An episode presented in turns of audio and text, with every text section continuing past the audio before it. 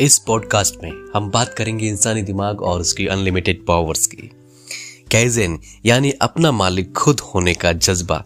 जापानी भाषा में कैजेन का मतलब लगातार और अनंत उन्नति होता है। आदमी के जीवन में कोई भी उपलब्धि अपनी उन्नति से बड़ी और महत्वपूर्ण नहीं होती है। काफ़ी सालों पहले कन्फ्यूशियस ने कहा था कि अच्छे लोग अनवरत अपनी उन्नति में लगे रहते हैं। अपनी पूरी शक्ति का उपयोग करने के लिए जीवन के प्रत्येक क्षेत्र में नियमित और लगातार उन्नति आवश्यक है। महान उपलब्धियाँ और सफलता हासिल करने वाले लगभग हर आदमी की ये पहचान होती है कि वह अपने व्यक्तिगत और पेशेवर जीवन में रोज़ाना सुधार के प्रति समर्पित होता है।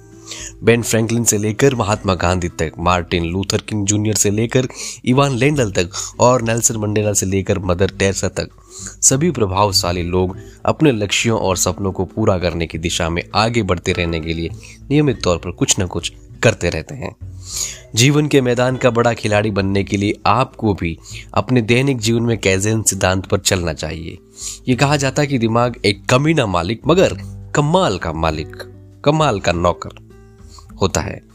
मनोबल बढ़ाएँ और उसके बुलंद विचारों से लेस करें तो ये चमत्कारी नौकर निसंदेह आपकी ज़िंदगी को शांति, संपन्नता और आनंद से भर देगा।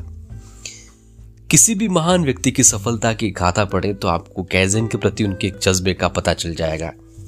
ये अपने जीवन के महत्वपूर्ण क्षेत्रों में थोड़ा ही सही, लेकिन नियमित उन्नति के प्रति कटिबद्ध मिलेंगे। वो हमेशा सर्वोत्तम होते दिखेंगे। अपने व्यक्तित्व के ऊपर हुकूमत एक तरह का बैंक खाता है, जिसे आप व्यक्तिगत बुलंदी खाता का नाम दे सकते हैं। अपने व्यक्तित्व के दैनिक सुधार करने का मतलब यह है कि आप इस खाते में नियमित जमा कर रहे हैं।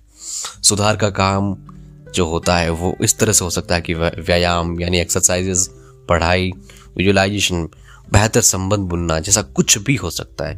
एक उदाहरण के तौर पर इस तरह आप महज एक महीने में अपनी दुनिया के स्तर और उसकी समृद्धि में तीस फ़ीसदी का इजाफा कर लेंगे। एक साल के अंदर और भी बहुत ज़्यादा इसका गुणनफल इसका गुणनफल निकाल कर आप अपने आप में बिल्कुल बेहतरी का इजाफा कर लेंगे। लेकिन अगर आप बहुत ज़्यादा सोते हैं, बहुत ज़्यादा परेशान होते हैं, बहुत ज़्यादा टेलीविज़न देखते हैं या बहुत ज़्यादा खाते हैं तो इसका मतलब है कि आपकी व्यक्तिगत बुलंदी खाता से निकासी कर रहे हैं। यानी आप अपना समय व्यर्थ कर रहे हैं। एक 80 साल के बुज़ुर्ग वोल्ट स्टेक कैलिफ़ोर्निया स्थित पूरे गोल्डन गेट ब्रिज की लंबाई हर रोज दौड़कर पूरी करते हैं, चाहे बारिश हो या धूप।